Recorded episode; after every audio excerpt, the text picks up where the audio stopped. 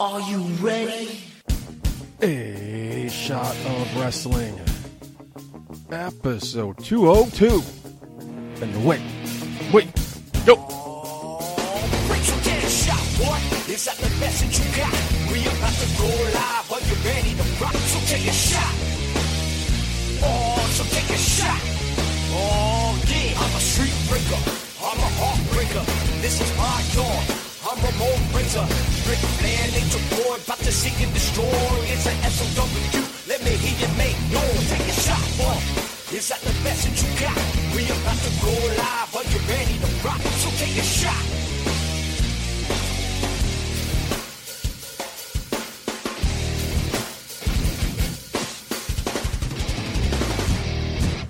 Hello, everybody, and welcome to episode 202 of A Shot of Wrestling. I'm your host at Michael J. Puddy.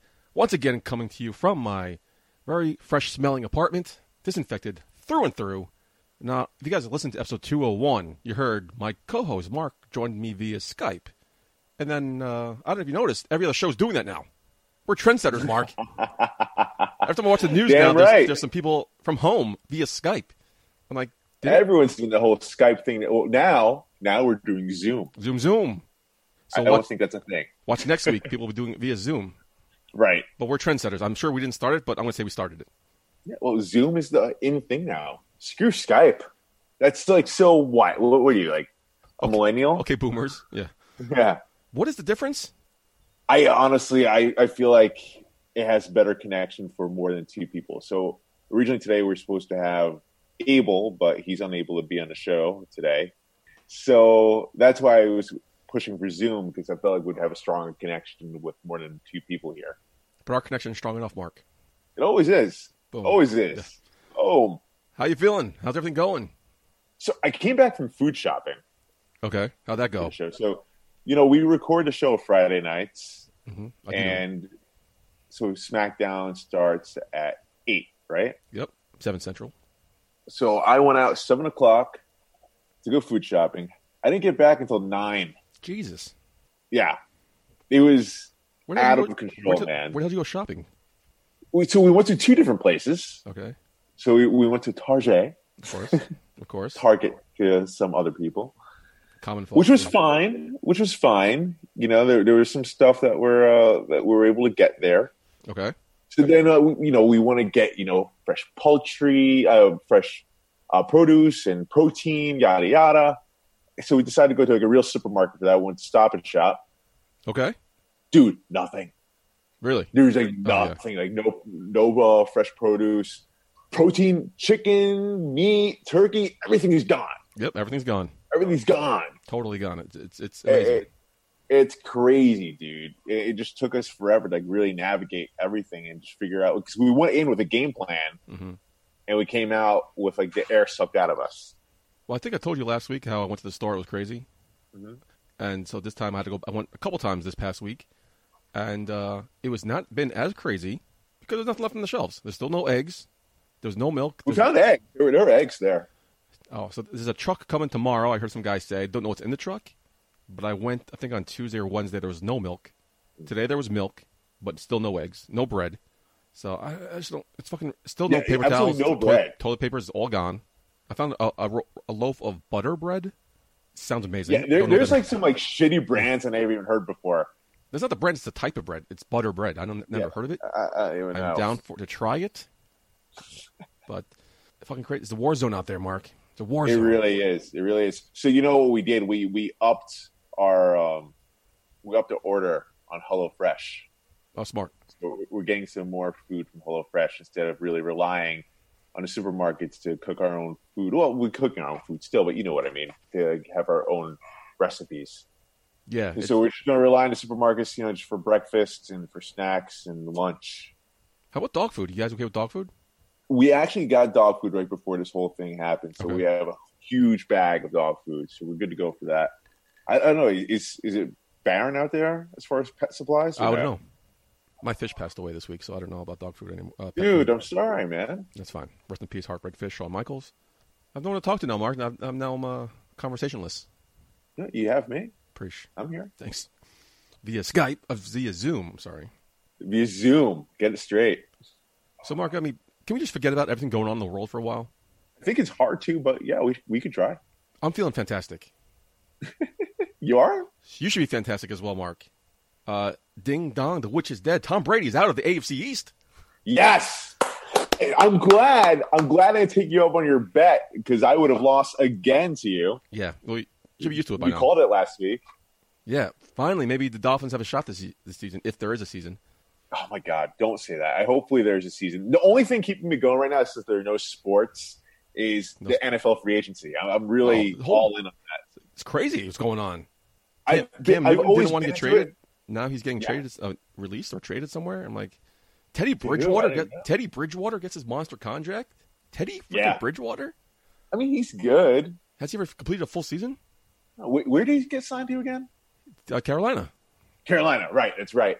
Ah, you know what? I like him there. That's a good fit. You know, you have McCaffrey, uh, you have DJ Moore, and you also have Curtis Samuel. Cam Newton to the Dolphins. I don't know, man. I, I don't know. I haven't heard anything about that. So I think think Dolphins they may they may draft a quarterback. I don't know. this we're going to do. The, rumors they want to draft up to get the number one. Burrows, Burrow, right? Burrow. There's Tua out there too. Uh, what's the other quarterback? I don't know, but they want to get Burrow. But you know, he's a, he's born and raised in Ohio. I heard he ain't gonna. Uh, the Bengals ain't gonna trade that pick. It's too too valuable. No. It, Jets been slow. Jets have been slow to move on free agency. Oh, Dolphins, are, Dolphins are lighting it up every time I. Dolphins are just crushing out there. They're, they're just picking up every big name. I think like every three out of the four people is a former Patriot. I think, Yeah. I'm not getting the same name, uh, same notification over and over again. But well, look who the Patriot. coach is. Yeah, that's true. Former Patriot, right? And Jets, you know, I feel like they're playing money ball. Let's see how well that works. Todd Gurley got released. Todd Gurley got signed by the Falcons. Oh, did he? All right. Wow, that sucks. I was hoping to get him. One was it one year deal? I think it is. I don't know. I've- I didn't hear that. You're breaking the news to me, but Melvin Gordon signed to the Broncos. that I did hear. Yeah, and they're waiving Joe Flacco. Yeah, they he already got waived because he failed the physical. That sucks to him. It's gonna be weird with the Broncos. They have Melvin Gordon, Philip Lindsay, and Royce Freeman, And no quarterback. and no quarterback. Oh, Drew Lock. Who? so yeah, AFC East is gonna be interesting this year, man. finally wide open. Finally, it's here. Wide open. Talking to my brother I would say the Bills are the best team in, in that division right now. I was talking to my brother about this today, and uh, he said, "Watch Bill Belichick just say, I don't want anybody. I don't want Andy Dalton. I don't want Cam Newton. I want to take a rookie, a no-name rookie, and win the AFC East, win the Super Bowl, just to fuck everybody." Fuck yeah. I'm like, I can see that happening. He's that smug, like, yeah, I'm, I'm the best. I can do whatever I want. So I'm curious how Brady's going to do on Tampa Bay. He's got the weapons. He does. That's what he wants. He yeah. really, he's got the weapons. I think they're one running back away. They need a running back for He- sure. He picked Tampa Bay. I'm surprised he didn't get anyone else. he picked Tampa Bay because he wants to get closer to his son, who lives in New York. His, makes son- sense. his son with the first wife, uh, Bridget Moynahan. Uh-huh. So oh yeah, I forgot about that. You pick. yeah, You pick. So you don't. You eliminate the Chargers because he was one of the Chargers, and he thought about his son. So you pick Tampa Bay. That's still a long ass flight. but what what other teams are up? And then go. New why, York area. why not go to Miami? guess New England. Why not Miami then? You you'll get once again own the AFC East, right? This is the, you going to now you're going to the NFC. But think about Tampa Bay though. They that team is jacked now. With the weapons they have, Chris Godwin, Mike Evans, OJ Howard, The weapons- Bruce Arians, weapons the Miami's going to get? I don't know. That's what's a big But uh, mistake. you know, I'm really curious to see how well Tom Brady does another team. It's going to be interesting to see. Instead of owning your division like he could have if he went with Miami, but now he's in a division with Drew Brees, Matt Ryan, Matt Ryan. It's like you're you're in a real division now. Good luck, buddy. Now now Teddy some, Bridgewater. yeah. Uh, now are you that great? Are you that great now? Now you have competition. You never had competition in the past twenty years. right. So now now that old now you're old. Maybe are you washed up? We don't know, but now it's Well, he did have competition. The, the? Whole AFC was getting more competitive. You have No, Patrick Mahomes, talking about the AFC Lamar East. Jackson in there. talking about the East, of the division. Oh yeah, the AFC East was weak. So uh, Has been for a long time. enough of that about Mark. We can talk all the week about uh, all night about football, which we will probably when the show ends. I really good. you think our show's going to end? No, please don't say it's going to end. What show? Shot wrestling? No, like after the show tonight ends, we'll probably stay on. Oh, okay. You, you scared me for a second, Uh, the big news to me, Mark, is that uh, your wife watched Star Wars. Dude. It was a big deal. You told me It was it was such a big deal. told me this never happen. I really never thought it was going to happen. So so with a whole quarantine going down, well, lockdown, I guess that's a better word to use. You know, we obviously have a lot of time in our hands, lots of movies that we want to catch up on. So we decided to go movie for movie, Okay. and I've never seen Talladega Nights What? until recently. I saw it the other night for the first Shake and time. bake, baby. Great movie, very funny. I, Very I funny. knew like the lines going into it, but I never actually seen it like in full. Yeah, I've seen clips, but I've never seen it from start to finish uninterrupted. So you know, we have a lot of lists, a lot of names on the list of movies to see, and she's never seen any of the Star Wars except for Rogue One. Actually, she saw that one. Okay. So I started off right off the bat. All right, I'll see Talladega Nights. Great. Then she realized midway through, oh shit. I'm like what? This means I have to watch Star Wars now. I'm like, yeah, Like, does she like Talladega Nights? Is that one of her favorite movies? yeah. She really enjoys it. Because you it. think yeah. Star Wars and then Talladega Nights aren't on the same level. Well, she's not a sci-fi fan. Yeah, but so you, you went out here. You got to see a random hilarious comedy, but she gets to see one of the epic movies of all time. Right. That's Right. fantastic. And then the night after Star Wars, I watched Footloose, which I'd never seen. I've never seen that one either, so that's fine. The new one or the, the original? The new one, actually. That- that- that- I didn't even see the old one. That doesn't count. Now, are, now, are you going to continue According to her, the new one is better. Really? I haven't heard that. Now we can continue Star Wars episode. Not, does she want to see episode four, uh, five? Because I'm assuming you started with four. So she wasn't a huge fan, but she did say she liked it a little bit better than she thought she would. So she's going to carry forth the next it's, one. it- going it to is watch a good story. Empire. Yeah. Yeah. I forgot how whiny Luke Skywalker was. Yeah. Like, really, a whiny little bitch. What can you do, buddy? What can you do? And she asked, yeah, what was so special? What what makes people want to see the next one? I feel like I have really no interest in the next one. Really? I said, well, for me, for me, it was Darth Vader. Yeah. There was a there was a cliffhanger or something, right? Not really. I mean, it did end with like a with a finale. Then that, does she I know mean- the story, or does she know nothing about Star Wars? No, she knows the story. Right. You know, there was a moment there with Luke and Leia. And she's like, "Oh my god, they're twins, though." I'm like, "Wait, you know that?" Nice. Okay, Okay. all right. I said, "All right." You know, you have a basic understanding. Okay. Good. Now, are you going to keep with Star Wars, or are you going to pick, pick a different movie? Well, hopefully, we're not here that long, dude. but we're going to carry forth the rest of Star Wars, and I guess I'll have to go from there. You definitely have enough time for a trilogy. So finish the trilogy out. Yeah. Well, the whole the goal is to get her to watch all nine. Yeah, I mean, you might have time, buddy. You might have time. The way this thing's going. Ah, I hope not. I hope not. We're doing one movie a day Oh, perfect. That's awesome. Because we still try to keep it. Like, she is working from home. She's a teacher. That, and, is that how you heard about Zoom? I think Zoom was the teacher thing, right? Yeah, uh, that's how I heard it about Zoom. Yeah, and you know, I'm trying to do my thing. I'm just trying to stay creative, stay relevant, just learn new shit, stay on top of my craft. Uh, I'm, I'm trying here, man. That's all you I was trying to find for other jobs, but now it's 100 percent lockdown. Hundred percent lockdown. Yeah, lockdown, which was canceled by Impact Wrestling, which sucks. But anyway, my job is staggering the schedules. So Okay. this, this past week I worked Monday, Tuesday, and Wednesday. Mhm. Next week coming up, I work Thursday and Friday, Oh wow, which means I have a seven day weekend, my friend. I'm in the middle of a seven day weekend. damn. So your job, like, yeah, well, it's a bank, It's a right? bank, it's yeah. essential. Yeah. Yeah, you would think so, right? essential. So I decided to catch up on stuff I wanted to see in the first two days of my seven day weekend. So I watched the Bret Hart Stone Cold sessions, Okay. which I highly recommend. Definitely check that out. I caught up on that Ric Flair 30 for 30. Finally get to watch 30 for 30 because it's, part- And what did you think? it's part of that bundle I got with Hulu, Disney, and ESPN Plus. Fantastic. Fantastic. Ah, dude, Oh, it was my oh. ba- it was my favorite. Almost got me a couple times. Got a little like, oh, this is, uh, I got to sneeze a couple times, you know, wipe the tears from your eyes. it was just fantastic. It was weird to me how they went from him just training, climbing the stairs, and quitting to being a superstar. They, they kind of glossed over him, his rise to being a superstar. Well, have you ever read his book? no, I didn't read his book. Oh, fantastic read. I, I think I have it here somewhere, or in my house in West Islip. How many houses Which- do you have, Mark? but that's my that was my thing, and uh, it was great. It was fantastic. It was that's the only reason I got ESPN Plus because I wanted to watch that.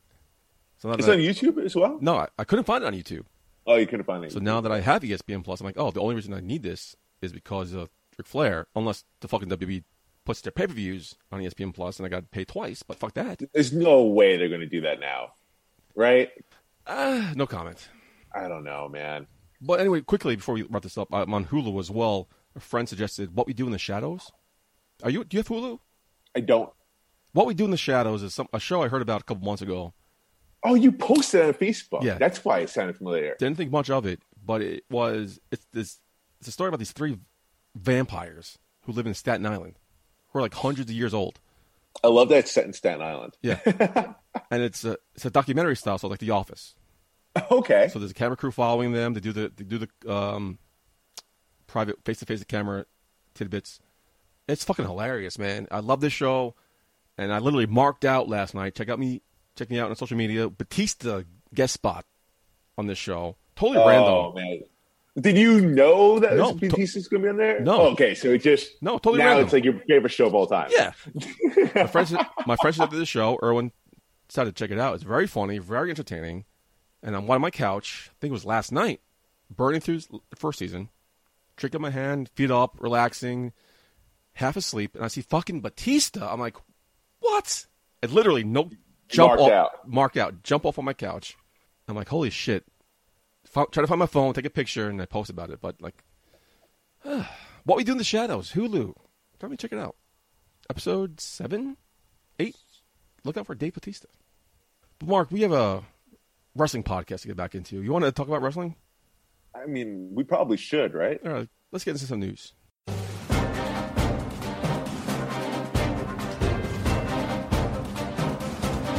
It's time for In the News with Michael J. Puddy and Mark Chouen.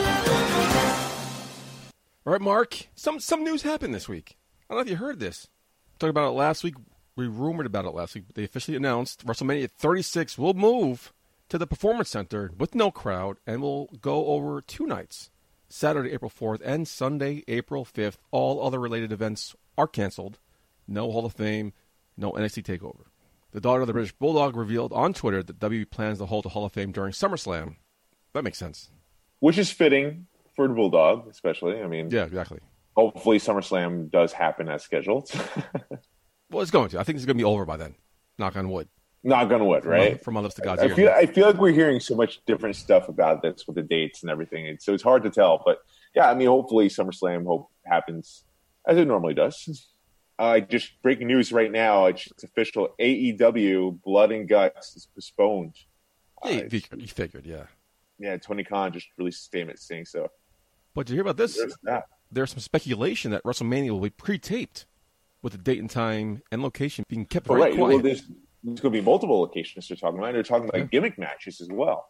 I'm personally hoping to see that John Cena Bray Wyatt match in a Hooters restaurant. yeah, I, mean, I can't imagine WrestleMania not being live though. That's fucking crazy. I think about it. I mean, how else will they do this? You know, Do especially with two like, nights. Well, especially with the fact that you can only have so many people around, uh, according to what Trump is saying and what what officials are saying. You know, have like, what ten That's- people? That's a WB Hall of Famer, Donald Trump. Please. No, excuse me. And then also, what's going to happen with Brock Lesnar? They closed the, they closed borders. Brock No, Lesnar's in Canada. I heard they'll probably let him through. It's not tightly like 100 percent shut down. It's essential. Essential needs only. Yeah, he's. How essen- uh, what, what defines essential? But also, he's still an American. Yeah. He's still an American citizen. So I Closing heard- the border. So he's a, he's, he lives in Canada. from what I heard today, there should not be a problem getting Brock Lesnar to WrestleMania. Don't worry about it. Who's your source? I want to know. Don't worry about it. Don't drink your beer. That'll be interesting, though. I mean, what happens with that? Say, say Brock Lesnar can't come back to the United States. That means Brock Lesnar retained his Yeah. World Heavyweight Championship, right? Yeah, you, the biggest. You got to feel bad for Drew McIntyre. His big WrestleMania moments now in front of an empty crowd. And match may may or may not happen. Yeah. Well, we'll keep an eye on it, Mark. Definitely, we'll keep talking about it next week on episode 203. But there has been an internal memo going around W headquarters in Stamford how, how to promote WrestleMania 36, according to PostWrestling.com, saying to have people avoid the taglines live on the W network or streaming live to instead promote the event as too big for one night. lame. You know, there are some people that are actually really stoked about this. That's going to be over two nights, and they, they're hoping that's going to carry forth to the years to come. I really hope that's not the case. Thank you. You know, I, I think this is a one-time exception where they kind of have to do that with how, how everything's going on right now. They're filming different locations because I don't even think the Performance Center can handle that many people with uh, that much of uh, the roster there. Obviously, they're working on a limited roster for the past couple weeks on Raw and SmackDown for a reason. Yeah. So they have to film multiple locations. They have to film different times, and to do that for a live crowd, no, no, man, it's not going to work that way. So my first thought You was sell out a huge arena like that? What they do? The stadiums twice? No. my first thought was how that's a lot of people to be backstage at the performance center. How can you? How's the performance center going to handle that many people? It's not built for that. Right. And then I remember, Mark, I don't- don't know if it was reported during the, one of the weeks you were off or right before you left. There were rumors of WrestleMania being over two nights. This was a couple weeks ago. So to I avoid, don't know if it was a rumor or it was more so just like some fans hoping it was going to be the case. Mm. I'm, I'm I, I think it's for- tomato. I think it's tomato tomato at this point. But uh, I don't want it to go two nights. That makes No. no, fucking sense. No. Because Well, Wrestle Kingdom does it. Well, that's Wrestle Kingdom. You know, this is different. Yeah. I don't know, man. Yeah, I hope this is not the forebearer of years to come. Because two night WrestleMania, I think is going to be a big. Uh, it's going to. Because then you got to think of like this. You know, what to do with Takeover. That's the thing. Who knows? Right. Right. So, I, if you really think about it, WrestleMania does happen over two nights. It happens over four nights. Happens over a Yeah. week. Yeah. But you have four nights in a row of wrestling. You have Takeover, WrestleMania, Raw after WrestleMania, and then you have, well, I guess anymore SmackDown. I was kind of SmackDown. It's Tuesday, but now it's Friday. So, Yeah. okay, so you're still getting three. We had the SmackDown go home to WrestleMania. Yeah. Oh no, you have, you have the you have the go home SmackDown. Yeah. So yeah, you just have four. Boom, done. Four nights of wrestling in a row. I don't spread WrestleMania over two nights. Come on. WrestleMania, I mean, because I was sitting in my seat at WrestleMania 35. I don't know about you, but I was just bored out of my mind. Not because I wasn't entertained, because it was just so long. It got so long. You know, by the time the main event came on, Yeah. it was after midnight, Yeah. and we're, we're exhausted. when I heard about the two night thing a couple weeks ago, maybe months ago, no, you, you just can't do that. How do you prioritize what night goes where? And uh, How about this? How about you lighten up the card a bit? You know, WrestleMania is supposed to be special. It's supposed to be the creme de la crop. well, you have you have twelve championships, right? 10, 11, 12 championships. Yeah, I guess something like that, right? So then you get plus you got to Are you counting it? Are you counting twenty four seven? Yeah. So now then you got to include the other non-title matches. I don't know, man. It's just getting out There's no hand. need to have the battle royals. There's there's no need. That's to have, some pre-show. Bullshit matches. Those are the pre-shows because people, Get so rid of people get paychecks. Not everyone has to be on there. It, it They- want everyone to on never, It never used to be like this. because it wasn't all about the money before. Now it's all about corporate. Well, then you're saving money. You're saving my um, you're saving money by not having everyone on a roster be on there. Yeah, but now cities are paying you to, to come to their city. I'm sorry, does the city want to see Mojo Rawley in a battle royal? I don't think so. Would- I No would- offense to Mojo. That's very offensive to Mojo Rawley and his fan.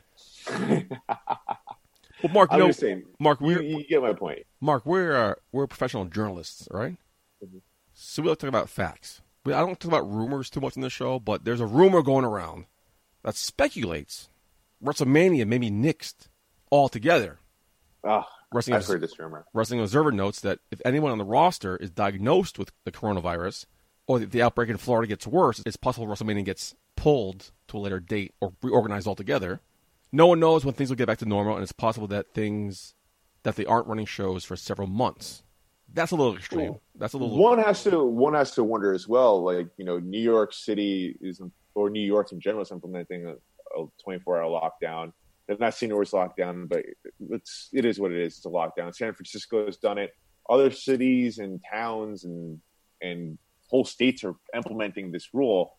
You know, who's to say it's not a national lockdown, or who's to say that Florida doesn't implement implement one? Then what? Then what do you do? Fight Oracle on Twitter reports WrestleMania might get pulled fr- from the Performance Center altogether. They report W's insurance policy says they have a duty to mitigate damages, which means they got to find another place for WrestleMania once it gets canceled. Mhm. Which is why they named the Performance Center as the new WrestleMania location. Right. But the feeling is Vince wants and is expecting them to get shut down by the state of Florida and city of Orlando altogether, It most likely will. which likely means they get paid by their insurance companies because they said we tried, we had Plan B in place, so we get our money back because to the insurance policy. And then what happens? But then they're Right. saying the same fight article on Twitter saying they're looking to hold WrestleMania 36 Sunday, June 7th at Madison Square Garden. As of now, Do you think this I've is? heard- I've- do you think I've this heard this rumor has legs, or is it just fans trying to say don't hold it at an empty arena?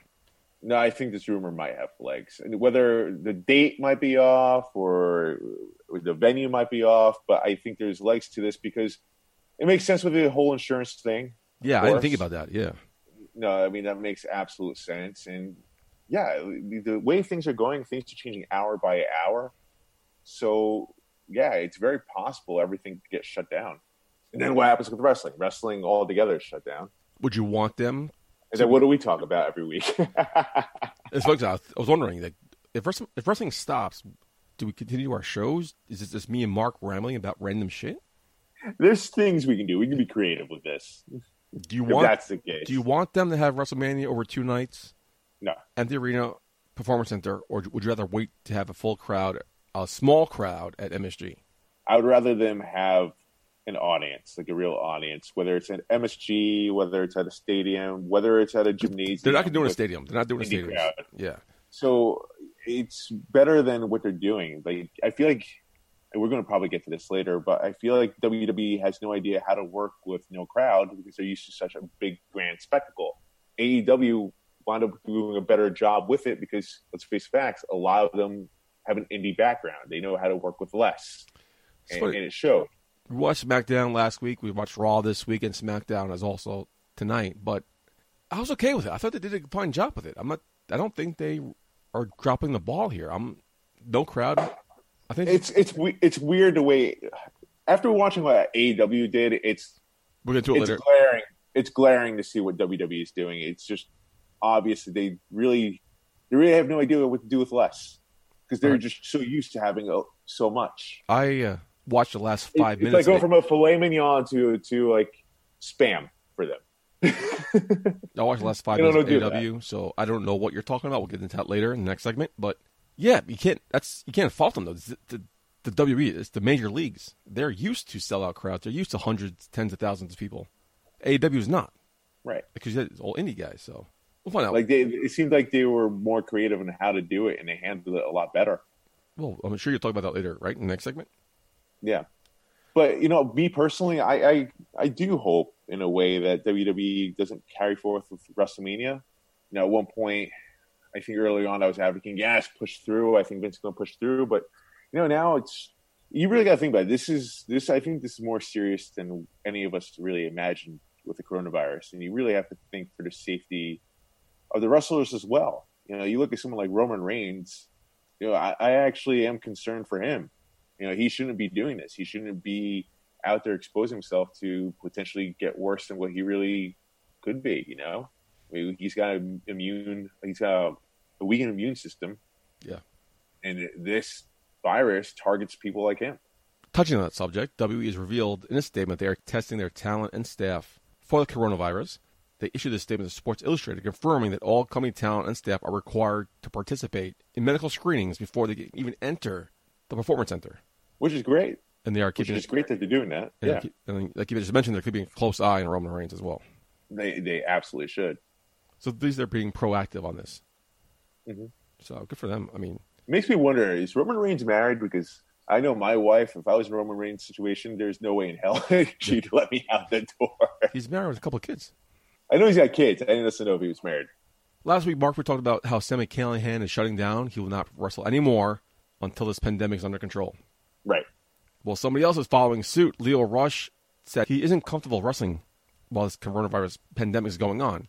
Can you blame him? Can you blame him? I was going to ask you that. No, I can't. It makes sense. I'm sure a lot more people are going to go on. I mean, how, with WrestleMania over two nights now? If someone doesn't want to wrestle, do you force them? Right. Right. And we discussed last week how Tony Khan was really cool with the whole staff at AEW, with the talent as well. Just saying, hey, you know, again, no one's going to lose your spot. If you don't feel comfortable, stay home. Now, with is Vince is cool in WWE. Yeah, he has to That's cool. a question. Yeah, yeah, I think he's cool. I think he's cool. And we get it, Mark. You're you're an AW Mark. I get it. Jesus. Now the news: W is set to pre-tape episodes of Raw and SmackDown in the next couple of days. SmackDown will air live tonight, and the next two shows will be pre-taped over the weekend. Raw will air live on Monday, and the next couple episodes will air will be taped over Tuesday and Wednesday. But they do expect to hold NXT live every week, so that's a good sign, I guess. I don't necessarily know how I feel about it. I guess you know it does make sense for them to. They should tape as much as possible, really. If you have think about yeah. because You have the because you know now. if, if it gets shut down, Yeah, you have the At least building. get- you have the you talent. have content, And NXT, the thing with NXT is that all the NXT talent live in Orlando. right? There's, there's no there's no really travel issues with them. But yeah, man, uh, who knows? I, I mean, how many- how many shows do you record? You got to only record what two until WrestleMania. How do you tape WrestleMania post shows? Let me ask you this: this build to WrestleMania, Yeah. like I, I get it. You know, the circumstances are so different than any other year, but man, it's really lacking. It doesn't feel like WrestleMania is coming up, Not anymore. No, what this is everything going on. You can't fault them for this. right? The card that we got wasn't really that. Oh man, I got you WrestleMania to begin with. But now, yeah, I mean, now because you have Roman Reigns versus Goldberg, and no one really wants to see that. Bray why? Wyatt, John Cena kind of came out of nowhere.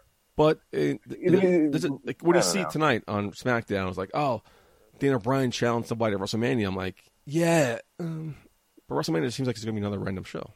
I feel like the only matches I'm curious to see are, well, with Drew McIntyre and Brock Lesnar. I want to see Drew McIntyre win the championship. And Charlotte and and Rhea Ripley, I want to see just because you, you, you're an idiot.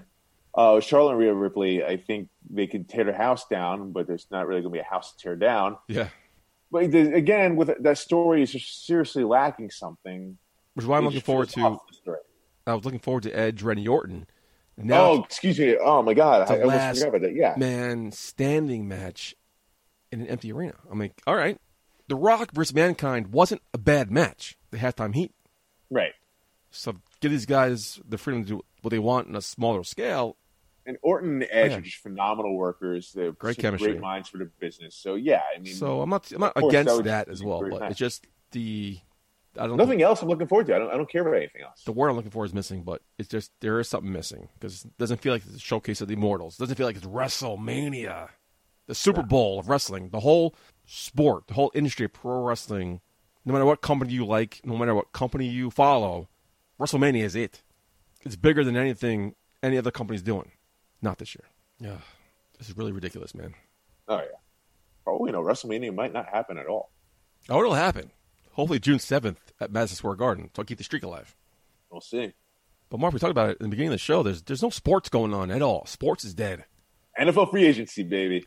Variety broke the story, which was confirmed tonight on SmackDown by Michael Cole, saying that ESPN has signed a deal with WWE to air classic WrestleMania events on Sundays to help fill the void that the schedule is feeling during this cancellation of sporting events. WrestleMania 30 will air on 20, March 22nd. WrestleMania 32 will air on March 29th, both at 7 p.m. March April 5th, WrestleMania 35 will air on 3 p.m. So that's not classics, but okay. Smart move, I guess, right? ESPN needs time to fill. Yeah. So what, what kind of makes you think then? Is something in the fold there for a potential uh-huh. WWE ESPN True. relationship? This will definitely help stroke Vince's ego. Yeah, they want it. They want his content. This will definitely help stroke his ego. Definitely. Oh, 100%. 100%. You gonna watch? Mm, No. Okay. maybe not. Yeah. No. I, it will be real, probably not. Yeah, Star Wars to watch, right? Yeah, Star Wars Yeah. to watch, dude, and uh, probably Grease or some other movie that Michelle wants me to watch. You ever watch Grease? Never watched Grease. Really?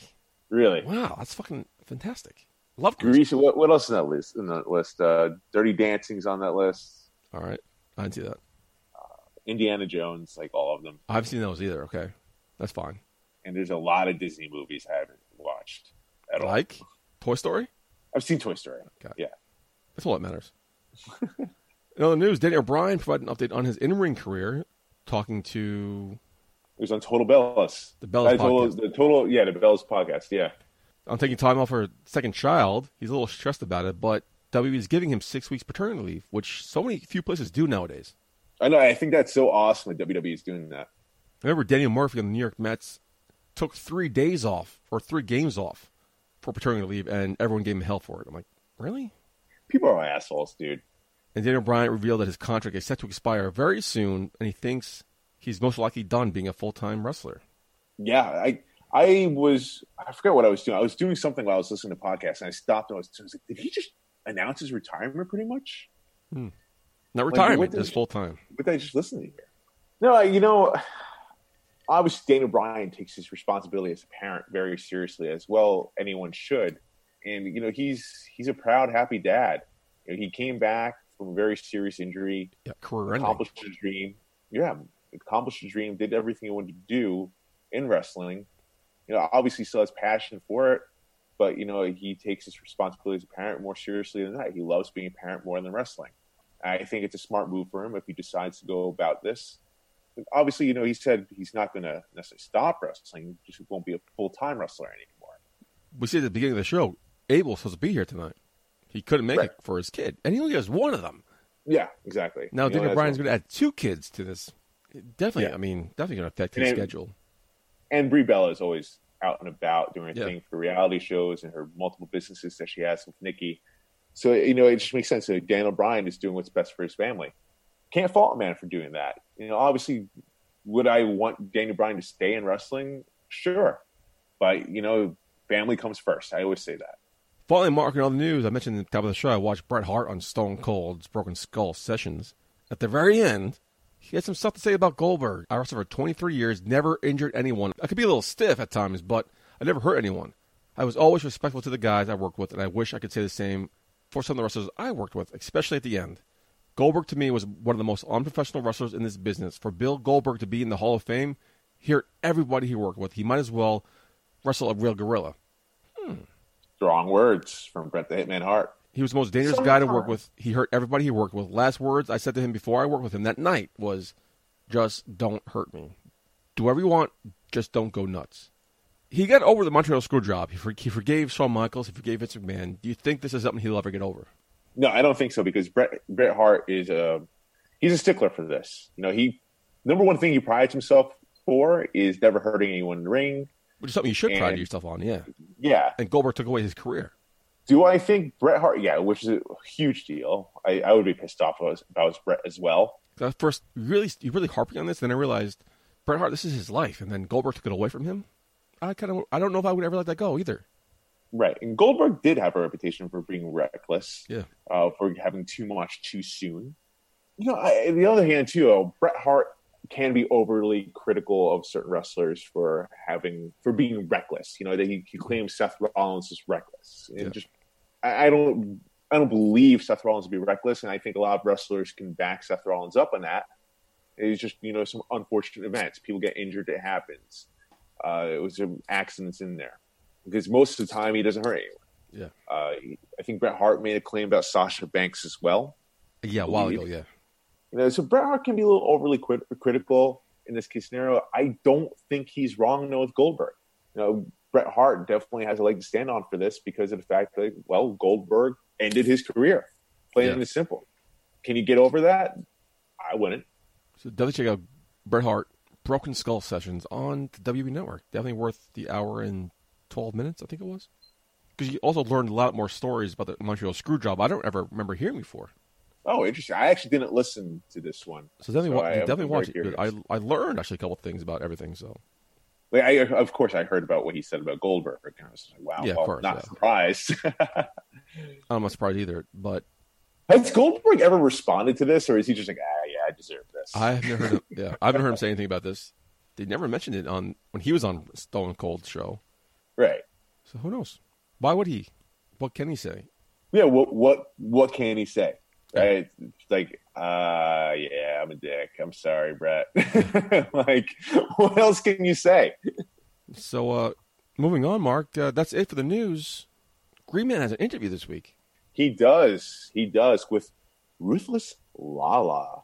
Ruthless Lala, a name I'm not too familiar with. I heard I met her at BCW's show, I think in November, and I was kind of impressed. Didn't get a chance to talk to her. she's she's very impressive. I mean, 17 years in this business. You know, she dominated Queen of the North this past year. Yeah, so and, looking uh, forward to find out more about her. And what Abel told me, like part one of this interview, and she really gets into about the wrestling politics and the reality of it. So, Abel, take it away.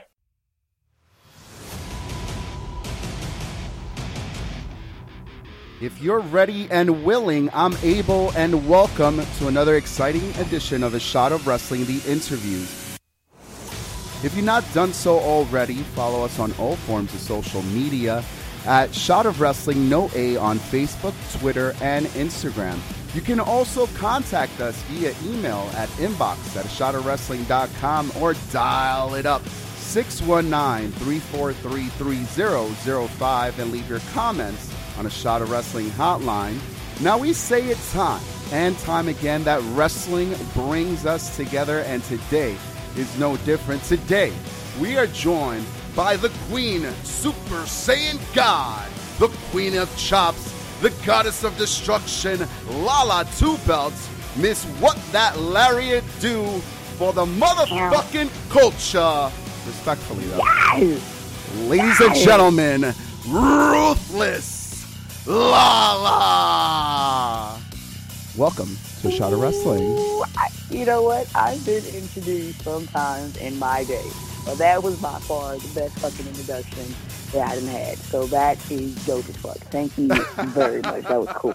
Well, I'm glad I did it justice. You have a career that required such introduction. 17 years in the business. 17 years and you have seen you have seen a lot. You have done a lot, but as most recently, uh, we saw you at BCW's Queen of the North 2 and also at WSU as one half of the tag team champions with Sue Young. Now, the Northeast scene is saturated. You know, it's saturated with so many great talent, some great, not, some not so much. But you came into this scene in this last few years as one of the top dogs. Who brought you into that New York City area and I guess our territory? Well, the first person to bring me in of how I actually got into the area was DJ Hyde with uh, WSU. Um, technically, pause. Let me take that back. The Mhm. person that brought me to the area was Aja Pereira. Uh, that's my little sister. I love her to death. Shout out to She- Aja and her recent success also in the. WWE. I am I am overly proud of her. Like every time I get ready to talk about her, I start crying. So I'm gonna keep my shit together this time. but uh, yeah, um, I was staying in uh, Rome, Georgia at that time, and she hit me up and was like, "Hey, they want me to bring a squad with me to WSU. You know, would you be down?" I was like, "Fuck yeah, I'll be down." And she was like, "All right, bet." And so uh, it was amazing. I went there and uh, I showed my naked ass respectfully, not not not intent, like not like I didn't like pull my pants down and say, "Here my ass, look at it, look at these cakes." no, I went there and I was, you know, I was just me, and um, they loved me, and I started coming back to WSU, and uh, more people started seeing me, and then after WSU, well, before WSU, I had came and I wrestled New Jersey at a pop up party. Uh, shout out to Ness. I that's my bro, bro. I love him to death, and I, I wrestled there for WrestleMania weekend. So that was my first time wrestling here.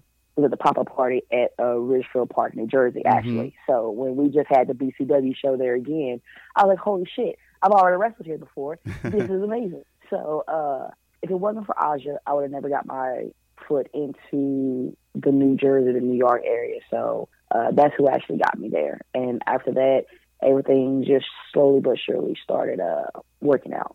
You started in the Texas Texas scene, correct? How is the the scene between Texas and the Northeast? How does it compare to each other? Well, I'm here, right?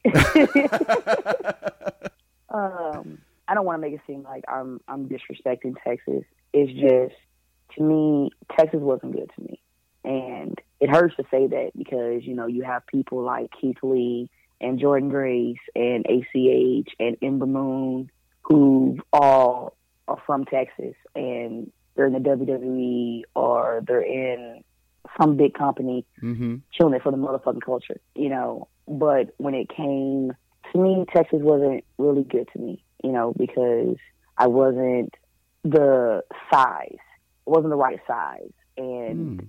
this sounds really horrible, but when I was coming up in the wrestling business, you know, if you wasn't sucking or fucking, or you wasn't part of the homeboy clique, or if you wasn't already an established name, nobody gave a fuck who you were Mm-hmm. you know, like you had to do a lot of kissing ass, and that's just something that I never done, never have, never will. It just won't happen. You know, the fact that I am open and I'm upfront gives me a lot of heat, which which is great at the same time because I have two kids, and the one thing that I'm not going to do, I'm not going to degrade myself or demoralize myself to get ahead. You know what I'm saying? Mm-hmm. I want to be known off my work rate, not what I look like.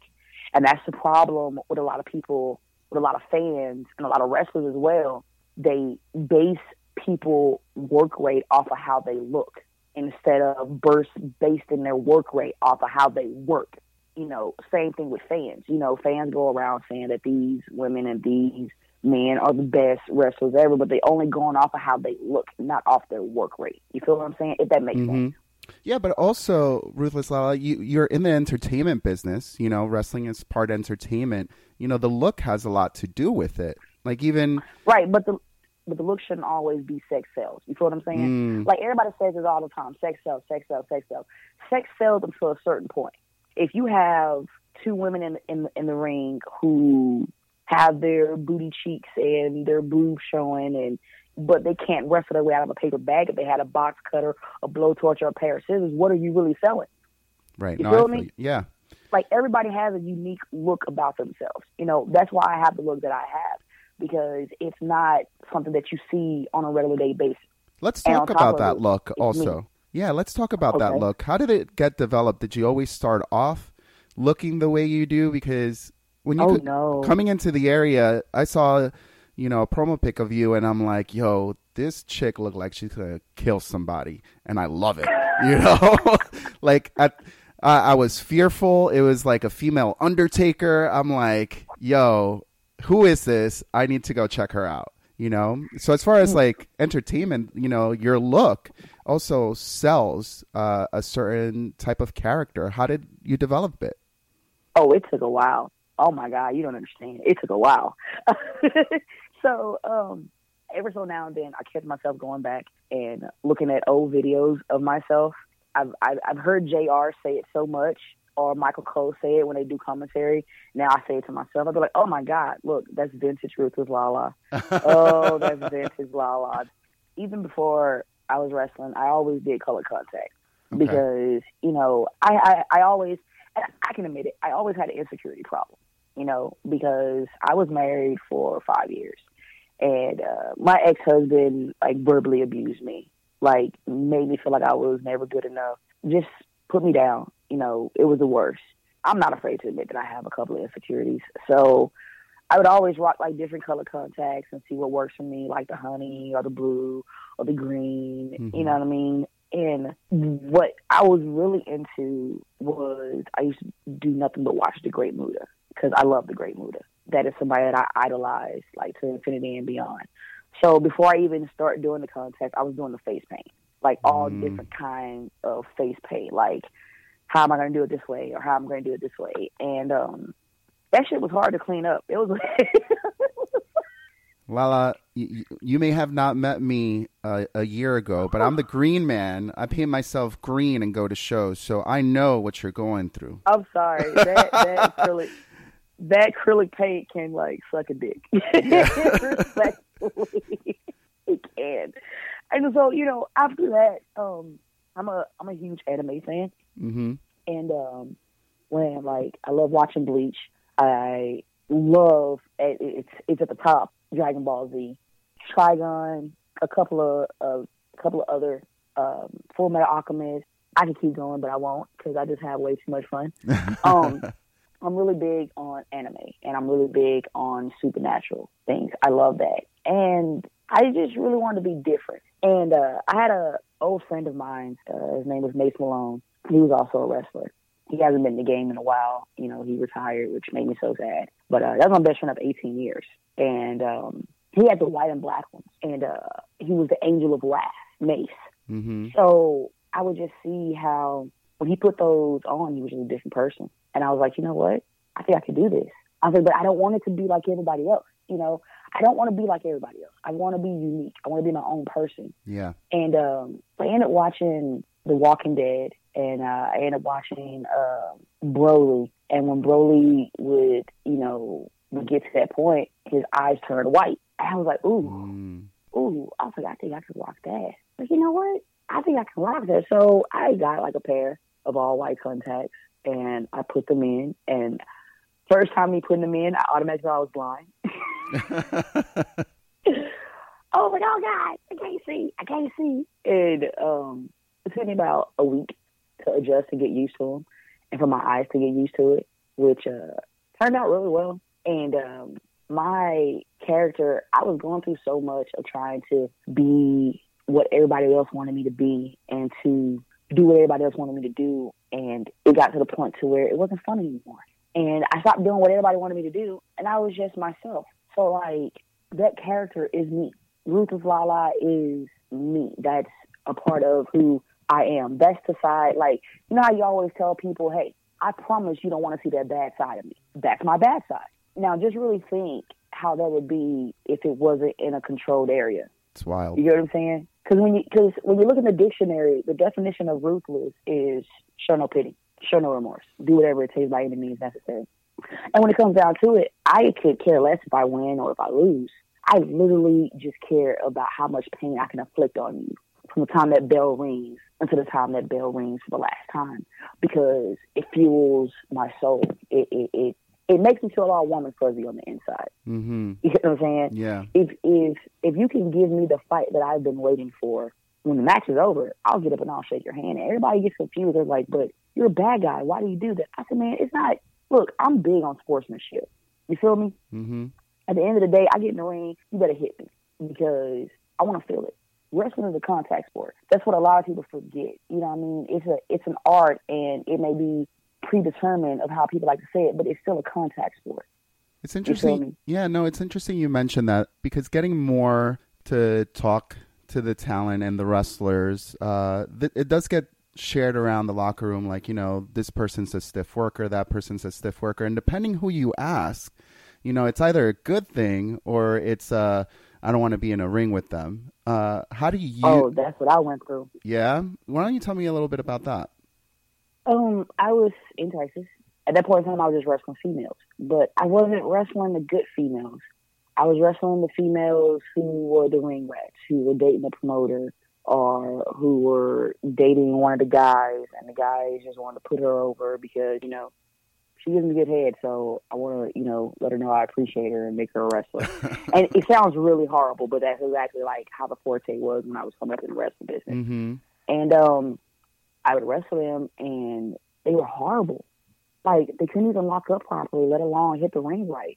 And like here I am, still trying to work with them, and it's just going horribly wrong. And it got to the point to where, oh, Lala hits too hard, and Lala's gonna say, okay, so this is what happened. I wrestled a female in San Antonio. Mm-hmm. Um, she doesn't even wrestle anymore, thank God. But uh, at the time, she was a horrible wrestler. But because of how she looked, you know, with the two piece, you know what I mean? Yeah. Oh, she's sparky, you know, let's book her. But she was horrible. Okay. So we got there, and the owner was like, "Hey, this is what I want," you know. And uh, he's like, "Lala's going over," and she got mad. She's like, "Well, why is she going over?" He was like, "Because she's my monster, and I need her to go over." She's like, "But you know, I'm your big face, and like this is legit the conversation that is going on Oh, right man. now." And he's like, "Well, I need her to go over because this is where we're going with it." And he's like, "But you're still going to win because it's going to be by disqualification." She's like, "All right, so." I asked what she wanted to do. And the first thing she said, and I'll bullshit you not, she's like, Well, you know, they have me built as the underdog, so I want to take everything you have. So right when the bell rings, I want you to spear me. I said, I'm sorry, what? You want me to do what? you want me to spear you? This is what you, okay. So we called the whole match. And sure enough, worst fucking match I ever had before in my life. Did you spear her? Bruh. I almost speared her out of the ring. and I and, and like and like I can don't think she knew what now, she was I asking felt- for. I don't I don't think she knew what she was asking for either. Like I can laugh about it now, but at that time it was cringing. You know what I'm saying? hmm Like it was massively cringing because it's like she didn't sell and Oh, she wouldn't fight back. And then when she did fight back, she would hit the ropes, but then she would hold on to the ropes. And then we had the spot to where I had wrapped her arms in the rope hmm and uh, I had literally, you know, was kicking her in the chest. She decided while I was kicking her in the chest in mid swing to undo her arms and put her face down. Oh. Fire. Kicked her in the face. Broke her nose. Mm-hmm. Wasn't trying to. Wasn't on me. Mm-hmm. And it just got worse from there. And so I apologized to her when I went to back, I was like, "Hey, are you okay? What happened?" And she was like, "Oh, you know, uh, it's okay. Things happen, and all this type of stuff and everything." And I was like, "All right, cool." With that, it was the whole situation of I asked if she was okay. She said she was fine. Cool. I'm thinking everything was great. Nope. The next day, she made about a 15 minute promo about how I tried to kill her Okay. and I tried to end her career. It was just the worst. And so instead of me being quiet, I didn't. and I went off. And I told them the only reason that you're mad at me is because you're trash and you can't wrestle. And I went to Infinity and Beyond. And like my friends hit me up and was like, yo, take it down. I was like, for what? She ain't taking hers down. hmm I was like, you don't get to just like accuse me of trying to like kill you and then thinking that, that it's okay. So um, that happened. It was just the worst.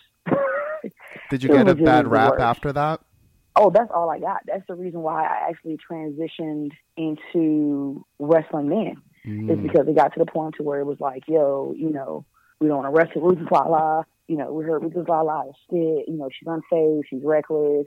We don't want to wrestle her. Like those are things that I legitimately dealt with. Mhm. And I was like, wow.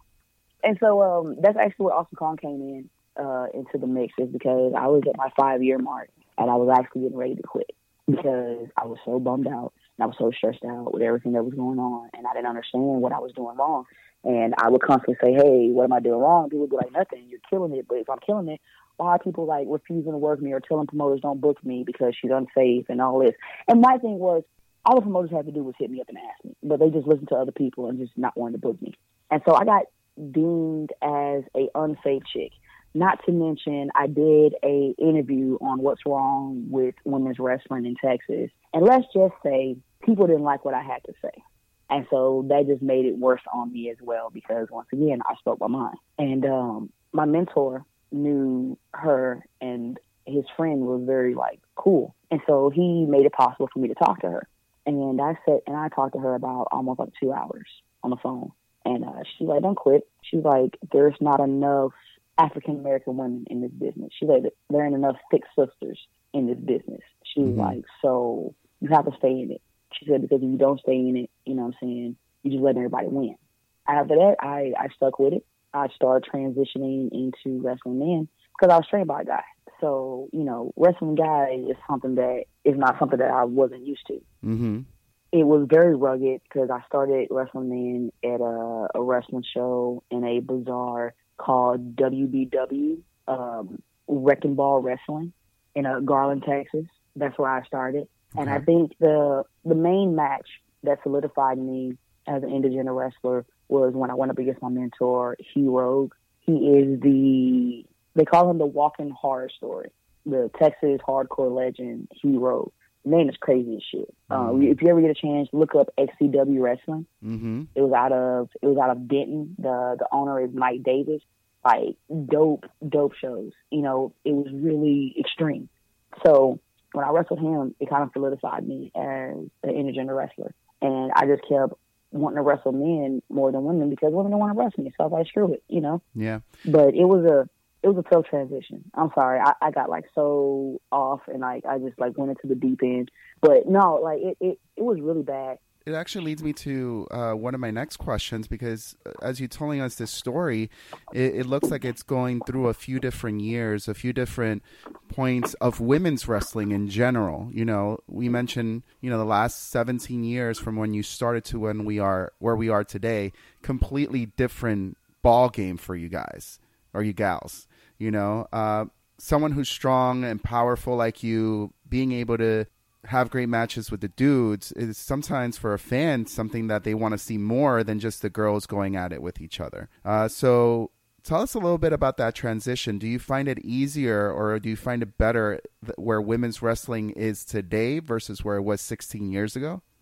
Women's wrestling is is definitely better today than what it was back in the grip. Because let's be honest about it. If you look on WWE, if you wasn't Jazz, shout out to Auntie Jazz, I love her very much. Shout out to Auntie Jazz and uh, Uncle Rodney Mack. Uh, I've known them two ever since I was 15 years old. They have been nothing but family to me, and I love them to death. Um, I've been able to actually learn some things from them too as well. But it's definitely a lot better now because if you if you really looked at it, even even in the WWE, the only women that you had on there that could wrestle was Victoria, Jacqueline, Jazz, Molly Holly, Lita, and Trish. Mhm. All the other women were literally there for eye candy. Let's be honest. You feel what I'm saying? I'm not taking away from them, but if you wanted to think about wrestling, that's what you thought about wrestling. That was women's wrestling. Not to mention, you know, we're not going to go old school, old school. You know, the Sapphire and you know Sherri and Moolah and Mae Young. Like we're not going to go that far, Mhm. far back, but you you can understand what I'm saying Yeah. uh, for the era for me, you know, that's the wrestling that I was watching. And uh, in my opinion, women's wrestling is a lot better now than what it was back in the day. Because let's really be honest. And back in the day, when women matches used to happen at WWE, how many people would be watching from home or there at the place? And when a women's match happened, they would get up and they would use that time to go to the concession or to go and have a, a restroom break. You know what I'm saying? I've seen it for myself because that's how bad women's wrestling was back then. Once Jazz and Jacqueline and everybody else left, we just had honestly a bunch of models running around. And don't get me wrong, I love AJ Lee, I love Beth Phoenix, you know what I'm saying, and I love Natalya, you know, but it was still very rough, you know what I mean. So the fact that women's wrestling is where it's at now, to where women have main evented WrestleMania and like women are main eventing around the indie scene, that shit is dope. Do I you don't know if I answered your question. No, absolutely. Do you think there's anything left in the evolution? Is there any more progression that the women need to do right now to take it to the next level? I would say where it's at right now is good because you don't want to give everything all at once. You want to kind of even and and spread it out. You know what I mean? So I would say no, it, it, it's it's good right now where it's at. You know, the women are killing it. So I feel like if they stay on this path, it's going to do nothing but continue to gradually, gradually grow. Yeah. I think something that you participated in recently really pushed that evolution and gave us something to be different for the for women's wrestling, which is that Queen of the Monsters match at BCW. You know, Oh four God, strong so women. Yeah. I mean, great like, top talent, and you guys went at it. Well, the thing is, none of us knew that it was a no disqualification match. what? None of us knew. We literally just thought it was just, you know, a match. Okay. you know what I'm saying? So when we get there, and um, Peter comes and talks to us, Mm-hmm. and he's like, "Yeah, you know, so hey, we got the gimmicks under the ring," and we're all like, "Wait, gimmicks? what do you mean gimmicks?" He's like, "Yeah, you know, we got a we got a door, and we got a no." He left the door for the last. He's like, "You know, we got a chair, we got a paddle, we got a trash can lid, and we got a door." When he said door, my eyes just lit up Mm-hmm. because here lately, I've been on the road with putting bitches through doors. It's been my shit. Okay. I was super excited about it. And when we found out there was no disqualification, oh my god, I like we lit up like a kid in the candy store and was like, "Fuck it, we could have fuck up all the church's money," and that's exactly what we did, man. And like I felt it. I ain't gonna lie, I felt that shit. Like for the next three days, I felt it. And I was like, my best friend was like, "Did you have fun?" I said, "Yeah." He said, "You hurting, ain't you?" I was like, "Yeah." He said, that's, that's, that's what you get. He's like, nobody tell you to go put people through doors and acting crazy like you ain't got no sense. I'm proud of you, but deal with it. And I was like, thank you. you guys had so many great moments, um, so many great ones. You putting Davian through that door was perfectly timed in the the match. Like people were going crazy. Holiday kicked a fan. You know, uh, that was wild. There was just so much good things that when we talk about I got a holy shit chant. you did. There were, I mean, there was so many great things, and and like literally, I was in commentary, and one of the things that I was just going through my mind, you know, I was thinking like the women's evolution, and I was thinking everything that women have done, that I know the struggle is real. From what you were explaining to me earlier on about what women had to do to get on shows, what women had to go through, what you know, being the piss break match. You guys had a And women whole are show. still going through that. You know what I'm saying? Like women still are going through that. You know what I mean? Which is the the the sad part about it is, you know, you still got those creepy ass promoters out there that Mm. you know are trying to be like, hey, how badly you want to get booked? You know what I mean? So it's like I'm I'm happy to be a part of you know the women the women's revolution. I just wish that it could be more and women's wrestling could be taken more seriously than what it already is. I mean, you know, like You guys had a um, whole show with the women. Queen of the North too was amazing, And Well, no, no, it wasn't all a women's show. Remember, you know, your Oh. your BCW champion, Darius. Mr. Darius Carter, had to, you know, had to insinuate him on being on the show, which it makes sense. I mean, he whines like a bitch, so it's only fair for him to be on the show. Respectfully, respectfully, shout out to Darius. I love him. You know what I'm saying? But we're talking about call it spade a Darius. I mean, talk about a little bit of a dream match. I would love to see Ruthless Lala versus Darius Carter one day. I would love to knock Darius' fucking head off. You have no idea. Like, if Santa was a legit shoot, I promise you that would be at the top of my list. Is what do you want for Christmas to knock Darius Carter's fucking head off, respectfully?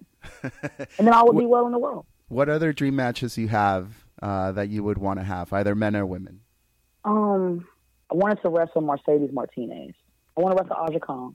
I want to wrestle Aerial Monroe. That's the sis. I love her to death. I would like to wrestle her.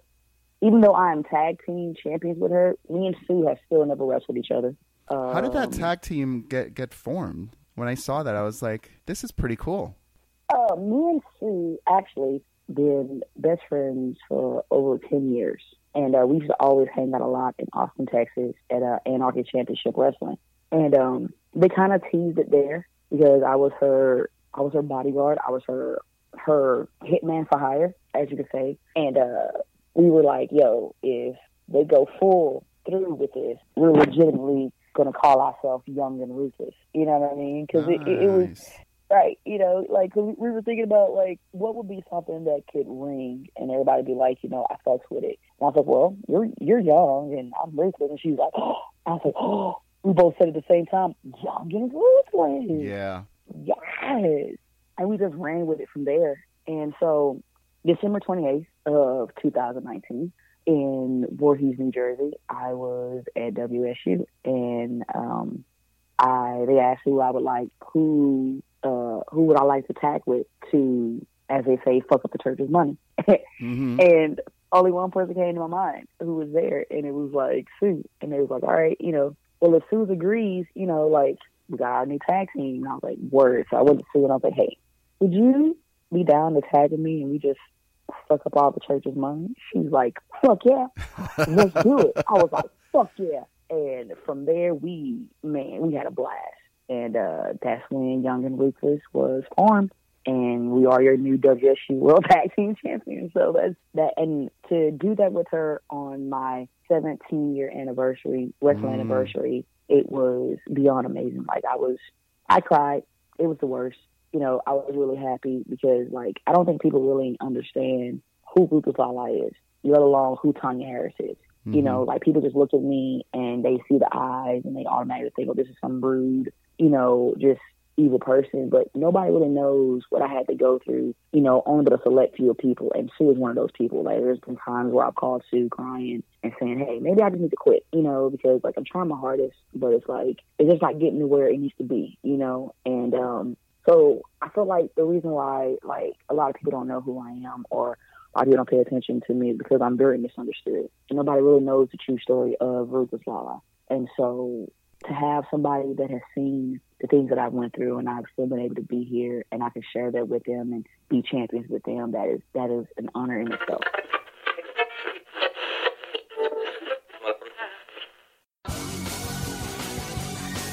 It's time for this week's TV Takedown.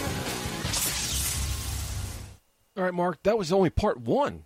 Learned so much. I can't imagine what we hear in part two with Ruthless Lala. Phenomenal talent. It's definitely a woman that you don't want to piss off. So I'm looking forward to see what Abel has next with her. Marc, did you watch any TV this week? A lot happened. I mean, I have a lot of time in my hands now, right? Raw, Raw replayed the entire men's Royal Rumble. I'm happy they they aired the edit with Edge's spear yeah, no, that was cool. It's you know what? because that was a big controversy on social media when that happened. They they they cut away from his first spear ever in nine years. What- What's going to happen when WrestleMania is over and he's still doing these these Raw and SmackDown shows in a in an empty arena? Are you going to replay? Are you going to keep replaying different shit from old pay per views? Yeah, why not? It's working. I have no problem with it. Is it working? It's only working because you have nothing else to watch. I, I don't have a problem with it. I didn't see the men's Royal Rumble. I didn't see the the, the tag team elimination chamber. All right, fantastic. I got to watch it. You can just watch it on WWE Network, man. What are you paying nine ninety nine a month for? Broken Skull Sessions with Bret Hart. Okay, all right. Dick. Um, something I want to talk about the last couple weeks. I keep forgetting to talk about it. Um, and to, this past week on Raw, it just cemented that I'm in love with Asuka. You you enjoyed her on commentary? She killed it. I love. I loved her promos in the ring. killed it. I loved her I thought it was promos. distracting. I thought it was hilarious. It's awesome. Yeah, it's, it's not really distracting because there's not much really going on in the ring at the time. It was just a little much. Yeah, I can see being a little much. Yeah, but it's It just a little much. it still was like funny. I say with a question mark. It was it was funny. There, oh, there Okay. was some funny moments there. It was just a little too much. I'll- like, I'll right, take that let's, let's yeah. back let's back Okay. it down here That's a little bit. enough. What'd you have for Raw? For Raw, like really the, the the one thing that stood out for me is Edge, of course. That promo mm-hmm. delivery he did. Obviously, his work in the acting world has definitely upped his game in the promos. Uh, he was never bad at the art of the promo No. at all, but you know I feel like it's just amplified that much more now after you know taking that nine year break and doing some acting work. How how killer The dude, would that have been in front of a live crowd? oh, it would have been amazing in in front of a live crowd, but I think it would have been delivered differently in front of a live crowd How so? because the way he played it, you notice this, right? He didn't play it to a crowd. No. He played it right to the camera, Yeah. right to the camera, which was something he's supposed to do right now because there's no crowd. There's no crowd at all. Yeah. And I, this is this is the one thing I really wish they could have done. I wish Edge just dropped the mic because it's Mhm. it's stupid to have a mic there right now because there's no audience. Yeah. You're, you're speaking directly to the um, to the camera. You're speaking directly to Randy Orton in that camera. Drop the mic because it, it's it was like too distracting in his face. Oh, okay, so you're saying okay. You know, with that with that close up. Drop the mic, look directly in the camera, and you get your point across a lot better. Like you are now? Yeah, like I am now. the audience can't hear me, but they can't see me, but you can. Speaking of no audience, why did Stone Cold like hit all four turnbuckles? Well, just go, Weird. the, just go to the ring, again, man. I, know that- that's that- your shtick, but there's weird. nobody there. Just go in the ring. Shut I up, noticed you dropped dropped the beer. Yeah, a couple times. Well, the same guy's not throwing it. getting sloppy. The same guy's not throwing it. It's a different guy throwing it to him. So maybe it's this guy who's fucked up. I was also expecting any second for him to give a stunner to Becky Lynch. I was kind of hoping it's going to happen. It's called a receipt, Marc. You talked about it on the show in the past because she hit him on his uh, talk show in USA. Right. But you can't hit a woman, Marc. It's No, apparently you can't. You know what? This whole lack of a crowd thing clearly affected Stone Cold because that was probably the worst showing I've ever seen from him. Which is weird because you know Stone Cold is the most charismatic, probably one of the most charismatic wrestlers in WWE history, and yet he had trouble with it. Clearly, it just felt weird. all right. Whatever. Happy 316 day. Last week, I wanted to talk about it. We didn't. But this week, the AJ Styles Undertaker feud, I'm kind of digging. I'm It's- really digging that storyline It's there. different from what we're used to. They're kind of humanizing the dead man, yeah, calling him Mark, talking about the wife. his family. Yeah, you're not really a dead man. You're you have a wife, you have kids, you have a family. I'm curious to see if AJ is even going to bring up how Michelle McCool took the Styles Clash. Did she? She, uh, I forgot what she called it. It's it was the same exact move, the same exact Oh, move. she used it, you Yeah, as her finish move. Yeah, Um, it was weird how he just stormed down to the ring, not as a dead man, but like he kind of came out as Mark Calaway. that was the fastest I've ever seen him Yeah. come down the ring. So now it's kind of a throwback to his kind of you know badass gimmick here, where he, the headband, the, ponytail, the braided tail, whatever you want to call it, straps I down. I hope he doesn't come back as American Badass. I was not a big fan of that gimmick. Really, I didn't mind it, Yeah. but it it goes back to him. You can't be the Undertaker if AJ Styles is calling you Mark Calaway with a wife and kids. We all come- know him as the Undertaker. You have to come down as a man defending his family and defending your legacy. I know. I see where you're going with this. Would it make sense for him to come back down as American Badass Mark Calaway? I'm not saying come back think as the it- American badass. I'm just saying he, in- you, you see in- he's he's he's coming with those elements. in this case, it would make sense. I mean, just recently, I think on Twitter today, you know, there's uh, video footage of him and Michelle McCool in a pool with a tiger. You know, we're seeing a human side to Mark Calaway to the Undertaker. Yeah, it's So, different. You know, it, it's going to be interesting to see with this when what they go forward with this. Will, I'm liking will he come I'm enjoying down it, as yeah. Dead Man, or will he come down as American Badass Mark Calaway? I don't think he'll come down as American badass. I just think he'll come down as more of a human Undertaker. And then, which leads me to my next question about that is this is the last match. I can't answer that question. I thought Roman Reigns was his last match.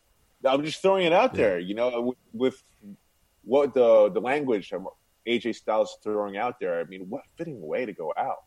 But now you're you have a different incarnation of the Undertaker, the human dead man. How long can this go on for? A third, Oh. inc- a third, fourth incarnation of his character, fresh air, I've, new life. I've, I've lost track, honestly. Undertaker is a master, other than Chris Jericho, is a master at reinventing himself and his character. Um, I just don't see how much longer you could really go in the ring. We've been saying that for years Yeah, I- now, so who knows? Impact. I have a lot to talk about Impact. I'm going to breeze right through everything because Impact was one of the best shows I've seen in months. I'll let you take this one. Because you didn't see it, it's fine. Exactly. Taya Valkyrie was upset because she lost her championship. She lost the chance at the World Championship. Rosemary kind of befriended her. So this week we all of a sudden get the Real Housewives of Slamtown Oh my God, really? because you know John Hennigan is the mayor of Slamtown and she's the first lady of Slamtown. Very cheesy, very corny, but it was funny. It was entertaining. Something you don't you don't see those two hokey promos um, vignettes these days. You had the debut of Chris Bey, the most coveted free agent in months, and he Oh, he debuted this week. Good for him. and he was amazing. The winner of this season of Gut Check was announced. Congratulations to him. I don't want to spoil it for anybody. Ken Shamrock was announced officially as the next Hall of Fame inductee. Good for him. Respect the WWE for allowing them to use the footage from his WWE days. Half the video was him in WWE. They even mentioned it in the Yeah. voiceover. Because now Impact and WWE had kind of formed this working relationship because a lot of Impact stuff is on the network. Right. Then Sami Callihan came out as he's revealed that the guy behind the reality is lost hacker that we've seen over the last couple weeks. Something I talked about last couple weeks as well. Like this is awesome. Well, who is this? It's Sami Callihan. So now we have a new Sami Callihan character gimmick coming up, coming straight out of Watch Dogs, the video game. He blinded Ken Shamrock with a fireball to his face to end the show, Ooh, nice. leading me That's to something WWE needs to bring back. The fireball. fireballs, right? And the show ended with me wanting to watch next week to see what happens. You're making me want to watch. But the big takeaway for me for Impact, which is my take it down for Impact this week, was cancel culture. Did you hear about this? No. The past couple weeks, you know, uh, Ray RVD coming out. Talked about in the last couple of shows. RVD, home, home loving these days. And his hot girlfriend, Katie Forbes, comes out. She's half naked. He has, she has a huge ass, huge tits, and she shows them off to everybody. And you have Joey Ryan coming out as a sex guy who oils his chest. He's, he has a huge, you know, you felt his power of his dong, right? I, uh, I Power know of the Joey tongue. Ryan pretty well. You've been a victim to the dong style. I can't believe I'm saying this, but yes, yes, neither can I. like the dog style. So over the last couple weeks, they've been building on Impact how these three have kind of formed a union, saying how they're victims of these trolls attacking them online for being too revealing, being too sexy, being too smutty, being too vulgar. So this led to a union called Cancel Culture. There's a new tag team now. Joey Ryan, like right to censor. sort of, yes, thank you. Joey Ryan comes out with khaki shorts, a red sweater, and a blue button down. Um, Katie Forbes comes out in a big fur coat, hiding all her curves and assets. They're bonding over trolls, and they're not going to let trolls affect them. So they're, they're, Joey Ryan basically changed his whole gimmick, his whole character now. What Wow. made what made him famous, what got him to the dance, is no longer what we're seeing on Impact. Joey Ryan is no more. Is now Joseph P. Ryan Wow. A huge curveball, and I didn't even equate it to Right to Censor, but like, yeah, this is basically what it is. This just drew me in, like, wow, that's fucking mind blowing. How long has Joey Ryan been doing that gimmick for? I mean, he's been doing it Years. for quite some time. Yeah. Is he even doing something Yeah, different, Is, is he a one trick pony? No. He, he, he's, he's trying to reinvent himself. Yeah. He's got a good mind for the business, and I, that's pretty cool. He gets people talking because everyone knows Joey Ryan. He is Yeah. dick flip guy. I just fell in love with this. This is, this is awesome. The way they're doing it. If you want to watch wrestling in front of a live crowd, which is something we're not getting on AEW or WWE, watch Impact. You have a couple more weeks left in the trigger. Have they said what they're going to do next or no? No, I don't know because I don't. I think they have four weeks left. I think they did a new taping, so I don't know what they got left. How many how many episodes they have left? If they will carry them through this, knock on wood. Hopefully they do. But you do see how much the crowd affects live programming. It's, Oh, 100%. The crowd is a make they make a huge difference. Even my wife, who's not a wrestling fan, understands. She's like, she's like how are they going to do WrestleMania yeah. in an empty venue? She's like, that's going to be weird. So Impact, I was just loving Impact. It was a great episode.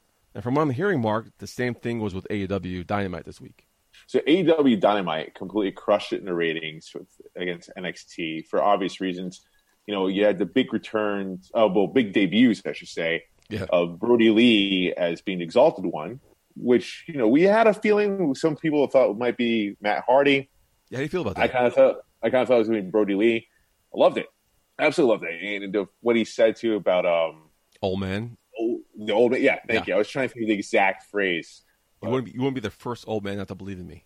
Right, it was just like oh. Burn. Well said, well done. You know, he looked great on there as, as the exalted one. Great speaker. You know, I, I wish WWE let him speak more. Like he was just Yeah, so articulate. When, they did, it was very Yeah. impressive. Yeah. No, absolutely. I think it's going to be a, great role for him. And then Matt Hardy, you know, with that reveal with the with the Vanguard, apparently, as it came out, if it was at the original venue where it was supposed to be, they wouldn't allow the, the Vanguard Really? drone to be in there. So yeah, it was actually a happy accident that it was in an empty arena. I caught the last five minutes of Dynamite, Right. And I saw I'm seeing what's going on on the in the ring on top of the ramp on the stage, and I see this drone come out of nowhere. I'm like, that looks familiar. Where's that? Where have I seen this from? And Chris Jericho's face Yeah. told the whole story. Uh, that was just awesome facial reactions, and it was cool. Like you know, with the whole thing, what they did, if no one watched, is the fact that you know they they still had somewhat of an audience because they had um, the crew Yeah. service an audience and, and, and some wrestlers service the audience as well. The viral meme that came out of this was Randy Rhodes ring announcing, Yeah, Brandy Rhodes. Yeah, and the thing was, but the chyron was, she said she would never ring announce again but because her She did what she had uh, to do. her NXT ring announcing days. Uh, I thought it was hilarious. Great callback. You guys bring it. no, it was. Yeah. And you know what? Talking about what we talked about before, you know, AEW did it right. They're very creative in what they did. They didn't hold any punches. Mm-hmm. They brought in the, these big debuts, which people were like, "Oh my god, it would have been so much better if there was the crowd there." But you know, you you felt it. You felt the same reactions as if you would when a crowd is there with the pop. You you had you you heard your own pop in your head when you saw these guys Mhm. come out there. The W uh, AEW did it in just such um, a great and creative way, where it makes you realize, wow, WWE could be doing a better job. Because initially, I was with you, Puddy, last week with SmackDown with the with the empty arena. I was like, hey, you know what? They did the best they could with what they got. You know, it Yeah. wasn't bad. It wasn't bad. And Raw, I was feeling the same thing until AEW happened. I was like, wow, WWE is not doing a good job. You know, AEW crushed it, crushed it. And I really, really think it has something to do with the fact that, you know, these guys, even Cody Rhodes performed in the indies for quite a bit. They have a lot of these people that are just, just fresh out of the indies. Which are used And to they know how- no crowds. They know how to be creative. Low to no crowds. I'm sorry. it- Yeah, it, you're right. it forces them to be creative. yeah, that's probably a big advantage for them. Yeah. I, don't, I didn't think mean no crowds. the right. Low crowds. Yeah. and like they got creative. They really were innovative with what they did. They weren't doing the same old, same old. WWE's obviously struggling. Like, oh, what do we do? Like we just saw it. All right, now we'll transition to SmackDown. And they, how they end the segment, how they end the show. They have Goldberg, Roman Reigns. That segment would have worked well with a live audience Yeah. with the, contract signing. Goldberg either just seemed lost or just seemed Hmm. stuck, either or just stuck into the original format that he's been used to for so long because he was grown from WCW in front of a live audience. He's never had to work at these small shows before in front of a no audience. You know, and uh, Roman Reigns, same thing. Like, that whole thing should have been done in front of a live crowd. They should have altered it so much more for for the TV crowd. It was just so scripted. But what I loved about how they are kind of evolving with no crowd, because I we are talking about last week. I think it was going to get old. I didn't think it was getting old. I'm like, okay, this is no crowd because what's going on in the news. I'm like, this has to be it. But talk about taking the ball and running with it. Miz and Morrison, the dirt sheet segment, having They're no crowd. it. They they just being fans in the crowd for certain tag teams. That was hilarious. well edited, Yeah. went very smoothly. I just uh, thought they took advantage of the no crowd with this segment. No, hundred percent. How do you do that with a crowd? You can't. exactly. So the, Here's the, here's the problem with what WWE is right now with like, the whole new audience. I uh, f- what I'm seeing right now is I'm seeing theater being performed on TV. It doesn't work. Uh, Why not, right though? now? Why not? because I saw, I watched John Oliver last week tonight, and he did his last show with no crowd, and his jokes. I laughed, but there's no audience reaction to it. But I was laughing anyway. So maybe these the stuff you're not laughing at or reacting to, other people are. No, it's not even that. It's it's just plain weird to the TV because you you know there's a lot of things. Because normally, what WWE is doing, what these superstars are doing, they're performing to a crowd, and it's it's resonating on TV, right? Yeah. Here now, the TV is the main audience. They need to play to the TV more, and they're not Oh, doing okay, it. yeah. They're, play, they're playing to a crowd still, but there's no crowd. It's coming across. It's very awkward. Not Miz and Morrison. Not Miz and Morrison. Yeah. They're not doing that. But I'm Roman Reigns, about Ro- most of Roman Reigns is coming out and he's looking around. I'm like, what are you looking at? Yeah, a, Stone a Cold climbing over four turnbuckles. I'm like, okay. a lot of them are play to the, the only one I feel like other than uh, Miz and Morrison was Edge, but even Yeah, yeah. still, get, get rid of the mic, dude, or don't hold it so close to your face. Yeah. Going back Play- to going back to last week, uh. Hate to repeat ourselves, but Triple H was great on commentary, and he he called out natural. he he called out uh, Nikki Cross for playing up to the crowd. Like Nikki Cross playing up to this no crowd here. He called her out on it. And that's what we need. We need more commentators to do that. Right. No, and that's why I think you know AEW did a better job is because they were playing. They had a small crowd, which helped, but you know it's Where was- where was AEW? TV. Forgot where AEW was on. Now, is it in something that can go forward, like the Performance Center? Is it a, a, a Jaguars Tony Khan owned arena? No, no, it was not. I, that I know for sure it wasn't. A, So they might have to shut down then. Well, WWE might have to shut it down. We don't know. But they're pre-taping for weeks, so For all we know, man, by the time the show airs, everything's shut down. yeah. But I'm saying WWE has is going to pre-tape stuff for a couple weeks. Right. Do you know if AW's doing that as well? I don't believe they are. All right. Marc, we're way over time. Enough about TV. Let's get into some go home thoughts. Anything for you, my friend? Well, I uh, just taped a segment with Jimmy J for BCW's Curtain Call. Okay. Talk about it. No, yeah. So Jimmy J interviewed me one on one, talked about a lot of different things, man. Talked about with my uh, with my acting career, talked about my uh, me entering professional wrestling world, about some stuff with what's going to come up for BCW's anniversary for whenever that comes up. Uh, with the matches with Eric Jaden, my thoughts with the Satsujin Squad, and uh, we even talked a little bit about. I, I couldn't believe he brought this up, man. He talked about Pete Rosado. Okay, good. How'd that play out? Well, you know, he, Why, why would he he bring brought it up? up. He, so the the rumors are like you know Pete is not a fan of me, yada yada, whatever. And he asked about my feelings about Pete, and dude, I I, I, I have I have I have nothing. I've heard the rumblings, you know, like how doesn't like me for whatever reason, yada yada. But yeah, no, I mean that that, that was what was brought up. We love Pete. Pete, come on anytime you want, buddy.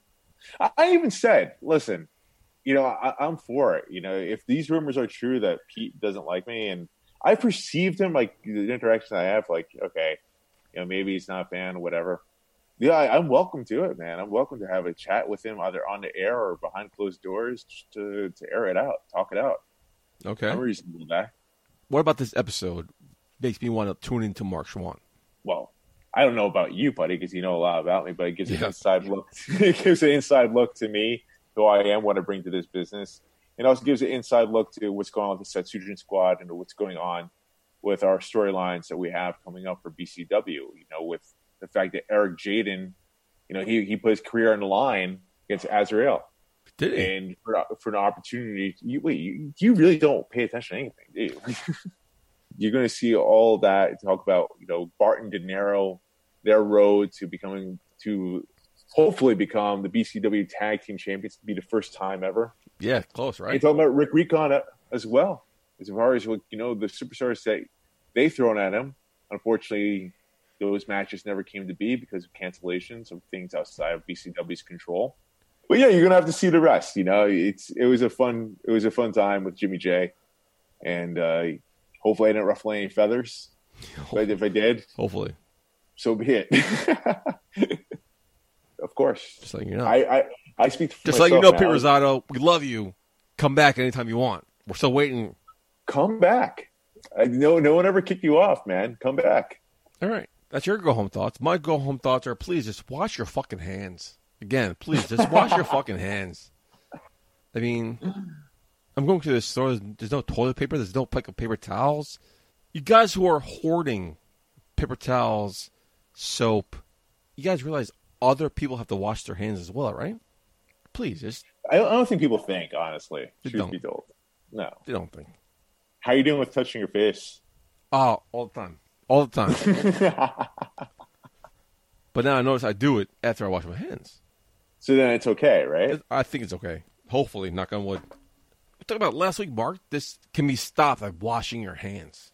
Then keep being six feet distance from other people. Can I just tell you? So we talked about how it's at the supermarket today, right? Yes. And people are not doing the social distance thing, practicing being more than six They feet are away. not. Not Like I'm not doing my best to stay away yeah. from people, and people just keep on coming, getting closer and closer. Dude, get the fuck away from me, man! Yeah. Social distancing. It's a madhouse out there, and it's just oh my god. I my- don't know, man. I don't know if I mentioned this. My laundromat is closed for two weeks, Really? so I'm a lazy fuck. So I drop off my laundry, and they're closed for two weeks. Now what? What do I have to wash this manually now? Do I, how do I work? How do I use these dials and soaps? Do you not have a washer dryer? No, I do not. Oh, I have it. Of course you do, because you're an asshole. You're you're an elitist asshole. And when WWE Hall of Famer Donald Trump releases these checks, I'm sure you won't get them because you make too high of money. Whatever. Oh, whatever, man. I, I'm not gonna be an asshole. Like whoever gets the checks deserves the checks. I'm not gonna Yeah. pull Braun Strowman and be like, you know, well, these people asking for handouts. but still, I can't imagine. I His mean, career's done. I to go to work, but yet I can't go to the store because of it, it. I think it's way overblown. But please stay safe. Wash your fucking hands. have you tried doing Peapod at all or anything like that, or like any Amazon? That's something I Services. wanted. I told my parents to do. My parents are kind of disabled, Yeah, but they still go shopping. I'm like, just just order Peapod. My boss right now does Peapod, and she's saying they're they're starting to limit their deliveries as well. Oh, they are. Yeah. Damn, dude. Because I was thinking about doing that. I don't like doing the peapod thing because I feel like it's just they always fuck it up somehow, some way. course they Either uh, either the eggs are cracked or Yep. I'm not getting the, They don't care. fresh produce. Yeah, they don't care, or they're missing something. But you know, sometimes with my schedule, like you know, we're in a pinch, so we need to we need to do it, so we just do it. But I personally today, like my wife is just like, oh, "You want to do Peapod?" I'm like, "No, I, I'd rather go for so many reasons." I was like, because I want to make sure we're getting good stuff. A and B is like, I, I need to get the fuck out of here. Yeah. Yeah. Yeah. I need I need to see the outside world other than walking the dog. And dude, I regretted that. It's so crazy what's going on in this world. And I saw a meme going around, and like it hit home to me. Like my lifestyle is now called quarantine. I saw you posted that. I'm used to this. I'm like, I can just stay home for the weekend, not go out, not do jack shit, and like now it's called quarantine, air quotes. I know some people, man, that like they this is not inflict, uh, impacting their life at all. Before this whole thing, like they lived their life like staying in their staying in their apartment, doing their thing on social media, like hardly going out. I've been training my whole life, 37 years for this, and here I am. So maybe you could teach me the way because I'm going nuts. Oh man, I'll gladly off air. I'll teach you off air.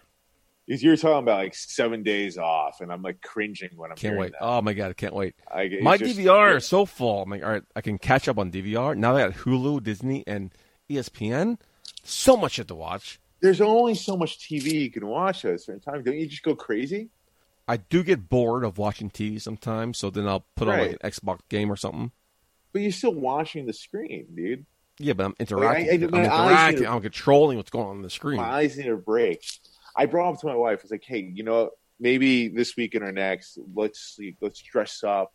You know, let's just have ourselves like a like, nice little cocktail time. You, you know, make some drinks, have some hors d'oeuvres, have like a nice dinner as if we're out Yeah, okay. inside in quarantine life." But again, like I, I, I live in I live in Queens. I don't know how it is in Yonkers and Westchester, wherever you live. But in Queens, it's over a million people. There's a lot of people here in Westchester too. So for when I thought about this at the time, I don't know the numbers right now, but for like 300 people to get infected, yeah, that's good fucking odds. Okay, a million people in Queens, that's- that's less than a fraction. Sure. Okay. So are you are you going to be like one of those people that are on spring break? Nothing's going to interfere with your partying, not even Corona. Nothing is going to interfere with my party in March because I stay home and lay on my couch and watch TV. So You're not going to go to the beach. You're not going to do spring break. Come on, I am man. 100% Irish. I burn easily. so, Uh, it's yeah. ridiculous. So, episode two or three, I'm assuming Marc will be the same via Skype or Zoom. But I'm looking forward to getting you back in studio, Marc. Miss hanging out with you face to face. The human interaction, much as I hate it, you kind of miss it sometimes, you know? This world's going so Absolutely. crazy.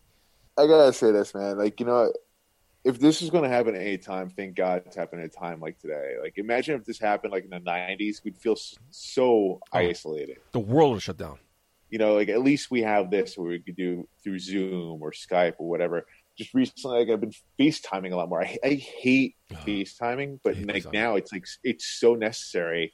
Like Best thing about FaceTiming for me, because I hate FaceTiming, because you know I hate being on video, yeah, is that my part is in a small corner of my screen.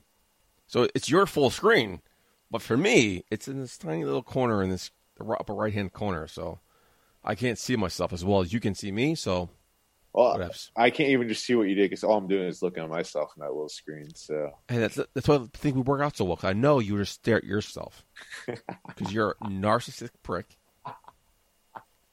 I can't help myself, it's man. going Hollywood. It's Hollywood for a reason. Natural born heel. Yeah.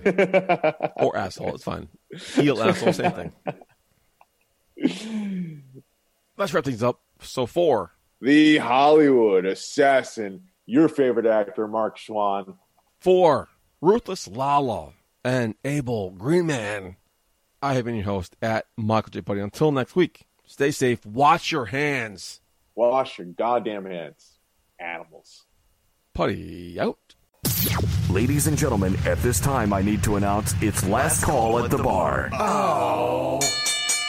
All right, everybody, we have made it to the end of the episode, and it's last call. We're still here with Ruthless Lala. Now, Lala, it's rapid fire questions. The first thing that comes out of your mind is the first thing you should answer. Are you ready? Oh God, no, I'm not. Like I feel.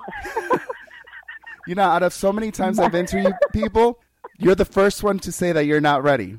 But that's okay Look, look, because the be way we go. I'm, I'm gonna put my Kevin voice on. No, I wasn't ready. No, no. But yeah, let's hit it. Let's go for it. All right. What is your favorite adult beverage? Either Jack and Coke or rum and Coke. Nice. Other than wrestling, what is your favorite sport? Football. Name a place you would like to use your wrestling entrance outside of wrestling. Oh God. Uh, when I go into the gym. Nice. what fictional character would you like to face in a wrestling match? Uh, I would love to wrestle Lord Beers. What is your spirit animal? It's actually a couple of people. Okay, go for it. Uh, I have the spirit animal of Mike Cobb, uh, Eddie Kingston, Awesome Kong, Su Yung, and Jazz, and some JBL and Stan Hansen. Those are my main spirit animals. Yeah, yeah. Like I have a plethora. See, I use the big word. I have a plethora of spirit animals that I like to just tune into every so now Wow. and then. So yeah, All right. What is and your the Great Muta. See, almost got what is your motto in life? oh man, I have a few of those. Um, if you don't stand for something, you'll fall for anything. Everybody want to be famous, but nobody wants to work hard. If all else fails, don't fail. Put your head up and just keep swimming. I think that's. I have some more, but I can't. This is like the speed round, so Yeah. just keep going. All right. What is the worst job you've ever had? Oh my dear God. Okay, so the worst job that I ever had. I worked at Traders Village. It's in Grand Prairie. It's like a big ass flea market, but it's called Traders Village. And it was the best yet the worst because it was the best because it had dope ass turkey legs. But it was the worst because the staff was just trash, Oh. just attitude galore. What is your favorite karaoke song? Oh my sweet baby Jesus. So I have a go to. Depending on where I'm doing karaoke at.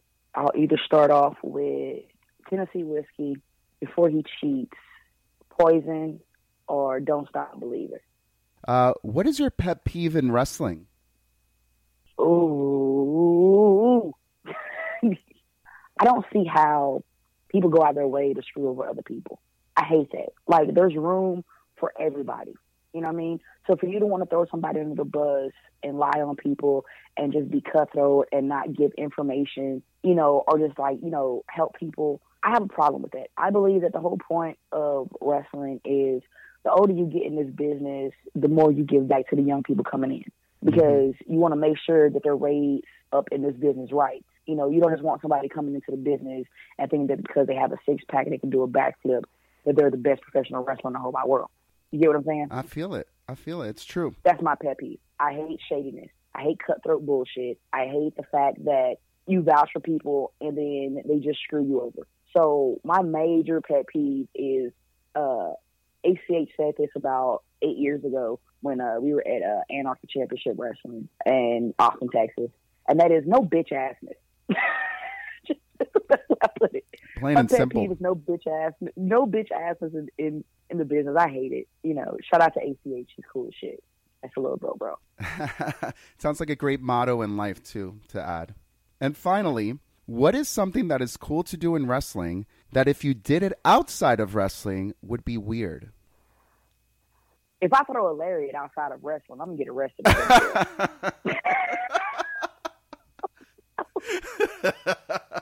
it's great at wrestling, but weird as hell outside because Very it's not gonna dangerous. end great for nobody. Yeah. very dangerous. Well, on that note, Ruthless Lala, thank you so much for joining us in a shot of wrestling. And I'm looking forward to seeing you, a whole lot more of you, in this upcoming year in the Northeast area. Thank you. Woohoo! Thank you for having me. Hey, baby, I hear the bell ringing, hip tosses and body slams. Oh my. And maybe you seem a bit confused, yeah, baby, but I got you pinned. Ha ha ha ha. But I don't know what to do when I see them with that golden case. They're cashing it in. Authority all in my face. What is a man to do? Good night, everybody.